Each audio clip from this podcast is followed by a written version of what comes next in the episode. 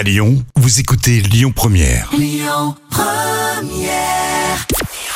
Bonjour à tous, c'est France 3 qui est arrivé en tête hier avec la série Tandem qui a rassemblé un peu plus de 4 millions de personnes. Ça représente 22% de part d'audience.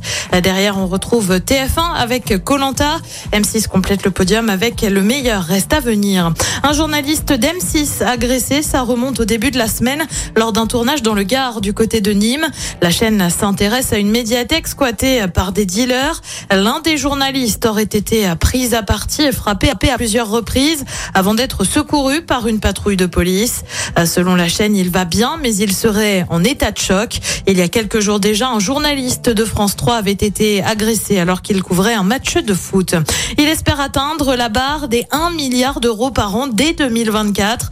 Le président de la Ligue de foot pro, Vincent Labrune, fait part de ses ambitions euh, pour les droits télé de Ligue 1. Il espère même atteindre le milliard et demi d'ici 2027. Pour se faire une idée, en 2021, les droits télé était d'un peu plus de 660 millions d'euros.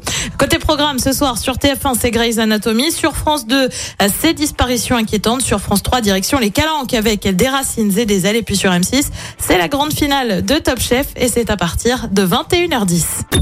Écoutez votre radio Lyon Première en direct sur l'application Lyon Première, lyonpremière.fr et bien sûr à Lyon sur 90.2 FM et en DAB+.